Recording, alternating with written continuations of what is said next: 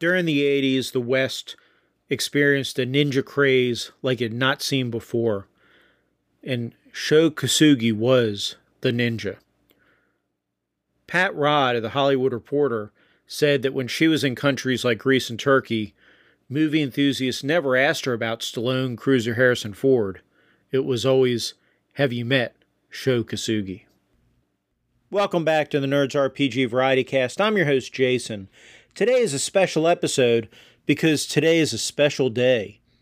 75 years ago today, on June 17th, 1948, in a suburb of Tokyo, Japan, Sho Kosugi was born.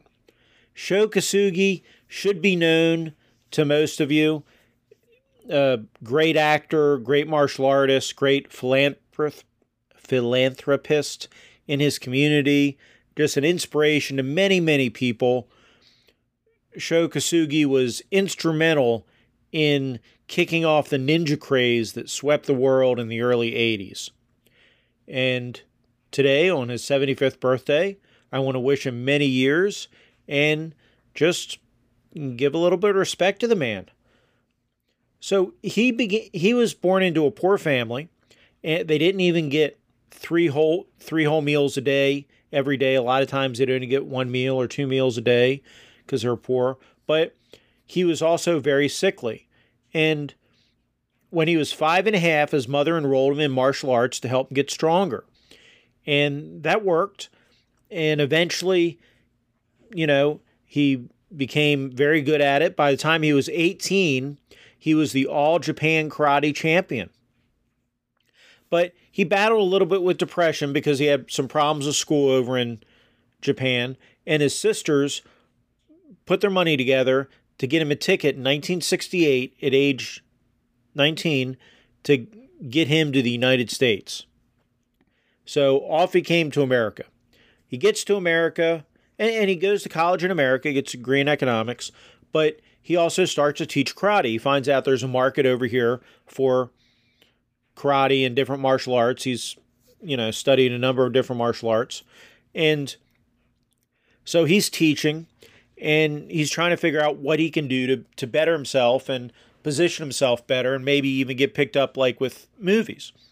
And his students say you have to show you're strong, and his students tell me he needs to start competing in competitions. And he does. And he takes the world by storm in these competitions.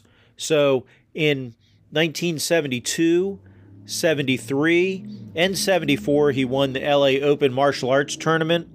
By 1974, he had 663 trophies and cups from various martial arts competitions.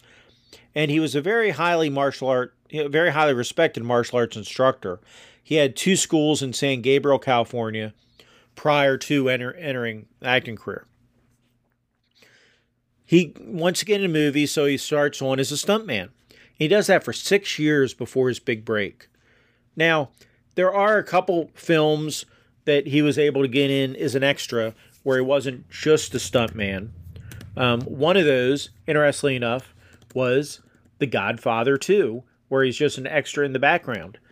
Um, but the more recognizable movies prior to him having any kind of starring role would be the Bad News Bears. Um, he was also not a movie, but he, he did appear in 77 on the Richard Pryor show. How many people remember the Richard Pryor show? The show that made it like four episodes before they, they cut it and pulled it off the air because Richard Pryor just wasn't going to pull his punches. You can find clips from Richard Pryor show on YouTube. I highly recommend it. Um, but we'll talk about Richard Pryor, another person I respect quite a bit. We'll, but we'll talk about Richard Pryor another day. He also, but Sho Kosugi also appeared in Romper Room, which was a, a kid's show back in the day. But he he was doing stuntman for movies. And in 1981, the stage was set for the ninja explosion. And so, to be clear, ninjas had been introduced to Western audiences before this. So, the 60s and 70s laid the groundwork for this ninja explosion. In 67, of course, we have You Only Live Twice, where Sean Connery returned as James Bond, and he's in Japan, and we do see ninjas in that. We also see ninjas in the American Sam Peckinpah film of 75, The Killer Elite. Um, and, and actually, one of Chuck Norris's movies has ninjas before the Ninja trilogy. In 1980, The Octagon has a ninja in there. There are also a number of TV appearances for ninjas. Uh, Hawaii Five-O, of course, Kung Fu, Baretta, Quincy, ME, believe it or not, uh, Ch- Chips, Magnum PI, uh, Simon and Simon. Well, Simon and Simon might have been around the time these m- movies started to hit the screen. But so ninjas weren't unknown, right? But they weren't the everyday thing. They, they there wasn't the explosion in the ninja popularity yet. We also had book series like the Eric Lustbader, I'm probably saying that wrong, Ninja series from the early 80s that was on the New York Times bestseller list. So they were getting in popular, you know, culture, but they didn't really explode till Cannon Films had their Ninja trilogy Enter the Ninja, Revenge of the Ninja, and Ninja 3 The Domination. Enter the Ninja was 1981, and Sho Kosugi was a stuntman for that movie. But when there were some staff changes during the shooting, he was promoted to the head bad guy. So we get to see Sho Kosugi fight Frank Nero as who is, plays the White Ninja in Enter the Ninja. And he does such a good job in the follow-up film Revenge of the Ninja, they promote him to the main character. So in Revenge of the Ninja really is where Sho comes into his own. He's the main hero of the movie. We get to see great fights. It's maybe the best ninja movie, the best Western ninja movie ever made. Um, now, I skipped over, but of course, ninja movies were being made in the East. Uh, Shaw Brothers and period pieces and, and other movies. The, the ninjas weren't unknown at, you know, they were well known in film and all, but it wasn't the worldwide explosion until these kind of hit the, the market. Revenge of the Ninja is interesting because when Sho Kosugi was told, you know, you're going to be the star of this, he thought about it and he said, well, I want my son to be in the movie too. And he kind of insisted for his son, Kane Kosugi, to be in the movie. Now, Kane was born October 11th, 1974, and this movie comes out in 1983. So he's not even 10 years old yet, right? And of course, the producer's like, well, you know, we'll give you 30 seconds. Let's see what he can do. And he started training his son in martial arts when he was one and a half years old. And you can tell, I mean, Kane Kosugi is going to appear in a number of his father's films, as is his brother, Shane. They're both going to appear in a number of the films. And then they both go on to do successful things on their own. Kane, probably the thing most people, Americans, have seen him in is, well, well, yeah, probably the thing most Americans have seen him in is he's the bad guy in Ninja 2 with Scott Adkins, the um, was it Ninja 2 Shadow of a Tear? He's the bad guy in that. He's in other a number of other movies too, um, and, and has made a successful career for himself. So, going back to Sho's movies, we we've got the next one, Ninja 3 The Domination. He's not the main character anymore, but Ninja 3 is a high recommend. Is is one of the greatest movies ever made. Um, it, basically, if you took Flashdance and The Exorcist and Revenge of the Ninja and squeezed them all together, that's what Ninja 3 The Domination is. He, and also, well, and so at this point, he left Cannon Films and went to other studios trying to get more money. And these other films he makes are some of them are good, some are not so good. Uh, we have Nine Deaths of the Ninja, which is a typical Philippine movie, and I don't mean that in a bad way because I love movies from the Philippines, but they're an acquired taste. They have a certain zaniness to them that a lot of Americans aren't going to be ready for. You know, for example, this movie is is very much tongue in cheek. There there's fighting in it martial arts in it, but it's very much you have to go into it almost like a comedy and treat it like a comedy movie. You, you know, um, but Nine Deaths of Ninja, his his character in there is Spike Shinobi. I, w- I wonder if that name Spike is where the name for Cowboy Bebop came from. I don't know. He, but that same year in 85, he made Pray for Death. And Pray for Death is one of his best movies. It's a revenge tale. A lot of these are revenge tales. But again, his his kids are in the movie. And Pray for Death has one of the best villains you're going to see. I mean, the villain in Pray for Death, you have to watch the movie. But the villain in that movie is right up there with you, you know the various ones that Richard Lynch plays, or like with um, Clarence Boddicker from RoboCop. I mean, he's really good. it's really a villain you love to hate, and, and he's imposing, and yeah, just very well done. Um, James Booth plays him. Uh, James Booth was, let's see it. I don't know if they have his height in here or not. I don't see it. So Sho Kosugi was six feet tall. He's, you know, fairly tall guy, and and and this guy's bigger than he was. Um, oh, and interesting enough, he now now we're talking about James Booth, who plays the villain in Pray for Death. He actually wrote the movie, and he also wrote American Ninja 2: The Confrontation which is kind of cool. Um, now, we won't talk really about the American Ninja movies here, but the American Ninja movies, which Cannon made after Sho left, also kept this ninja boom going. Of the two, American Ninja, the first one, and American Ninja 2, The Confrontation, are the ones I'd recommend.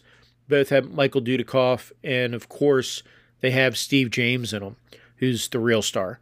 But yeah, the first two American Ninja movies are, are high recommends. The rest of the series, not so much. Okay. So back to Sho Kosugi. In 87, we have Rage of Honor, which is also a high recommend. Um, good action movie.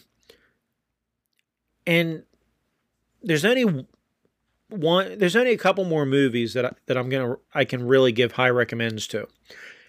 So he did Aloha Summer, which isn't you know, it's kind of a, a comedy where he just has a, a bit part in it. His next starring role was in Black Eagle.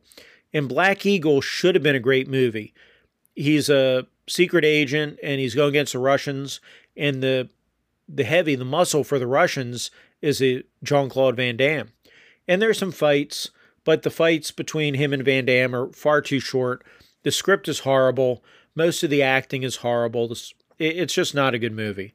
Um, so it's really for completists, completionists only, or just go to YouTube and watch the clips of the fights between Sho Kosugi and Jean Claude Van Damme.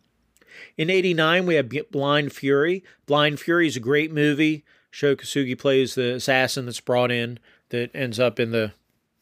Well, I, I guess I won't ruin what happens to him, but Rutger Hauer does beat him. He's only got a small part in that, though. His next big movie actually is a is a high recommend, but it's hard to find. You can find it on YouTube. It's called Journey of Honor, and it's from 1981. And Journey of Honor is set in the 17th century, and so Japan's had feudal warfare like they've had for centuries, and now guns are introduced. And so the clan that Sho Kosugi and Kosugi and his son, because his son's in this movie too, that they want to get guns. So they travel to Spain to try to hook up with a gunmaker over there and and then bring weapons back. It's a really interesting movie. It's just a straight it's not a it's not like a historical documentary, but it but it's a historical set piece, right? It's a period piece, which also has Christopher Lee in it, and it it's a really interesting movie. So I, I'd give that a recommend too the next movie that he's in, really, uh, the American movie that you can find, is Ninja Assassin from 2009. Now he he did some work on the Scorpion King, and we'll talk about that. But Ninja Assassin's his next acting role, where he, and he of course plays the villain in Ninja Assassin. Switching back to TV, in 1984, he was in The Master with Lee Van Cleef and with um, Timothy Van Patten. And The Master maybe deserves an episode on its own. It's I, I think ninja TV shows like The Master and Raven deserve their own episode. But The Master's an interesting enough show. But Sho Kosugi's only in there a little bit. He's a reoccurring villain in there, and he does a good job in it. We've kind of talked about most of the major performances that he's done. But as I mentioned, he did other things. In 1998, he opened up the Sho Kosugi Institute. And this was the the first branch was opened in Hollywood, California, and then he opened branches throughout Japan. And this was an institute to teach children and so in Hollywood it was open to Asians 16 years and older where the schools in Japan were aimed at children 15 years or younger, just because of the laws and you know different things. But the institute was designed to teach various things and effectively make these young people in, into marketable actors. You know, they taught acting, they taught gymnastics, martial arts, dance, singing, um, a special kind of Japanese drums, and that's what ties in with the Scorpion King. Is they did a a special drum score for the movie The Scorpion King, and, and it was people from his institute that, that did that, which is really cool. Uh, the institute's finally closed down after 14 years due to lack of qualified instructors, but for 14 years, they, they put through a you know a number of students and, and really helped out. And, and Sho Kosugi's always been very interested in helping the community, very receptive to his fans and you can find that if you look. You know, when Ninja Assassin opened, he stayed at the premiere for two hours afterwards signing autographs till the very last person got their autograph signed. And you can still find him in his work. So I've got links in the show notes to a couple things. He has partnered up with uh, some other folks, the Republic of Lucha, who do Lucha Libre stuff but they've got a, a separate section of their website and their store, the Republic of Ninja. And you can go there and buy Sho Kosugi themed shirts and posters and things like that. He's got some books out on Amazon, like actual fiction books that are really interesting. There are links to those in the show notes. I've got a link to a Black Belt part, Black Belt magazine article, um, if you go to YouTube, you can find all kinds of clips, and I do recommend watching some of those. There are some really good interviews with him online. And, I would recommend going and rewatching his films because his films are really good. Um, if you only watch one or two, I would watch Revenge of the Ninja, Pray for Death, and Rage of Honor. I think all three of those. He's the, you know, the star of all those. He's the protagonist for all those. Enter the Ninja's good. Ninja 3 The Domination's great, but he's not the main character in either of those movies. Other ways to support Sho Kosugi, you could buy his books. He has two fantasy novels, kind of wuxia kind of novels that are really interesting. The Yin Yang Code, there's two volumes of that, or, or two separate, you know, volumes. They're co-written with Warren Chaney. You can get those off Amazon. And if you want to play any of his movies, these kind of 80s ninjas movies with an RPG, I highly recommend Joey Royale's Ninja City.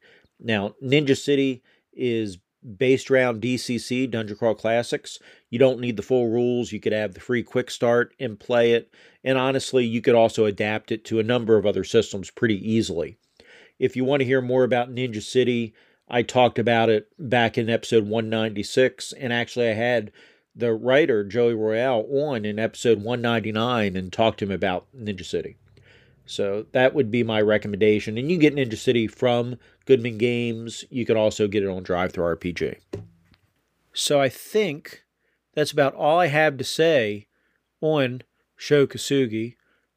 Until next time, which is going to be tomorrow as this is released, Tomorrow's show will be the monthly entry in our Albert Pyun Year of Pyun movie reviews, so look forward to that. But until then, remember, only a ninja can kill a ninja and be excellent to each other.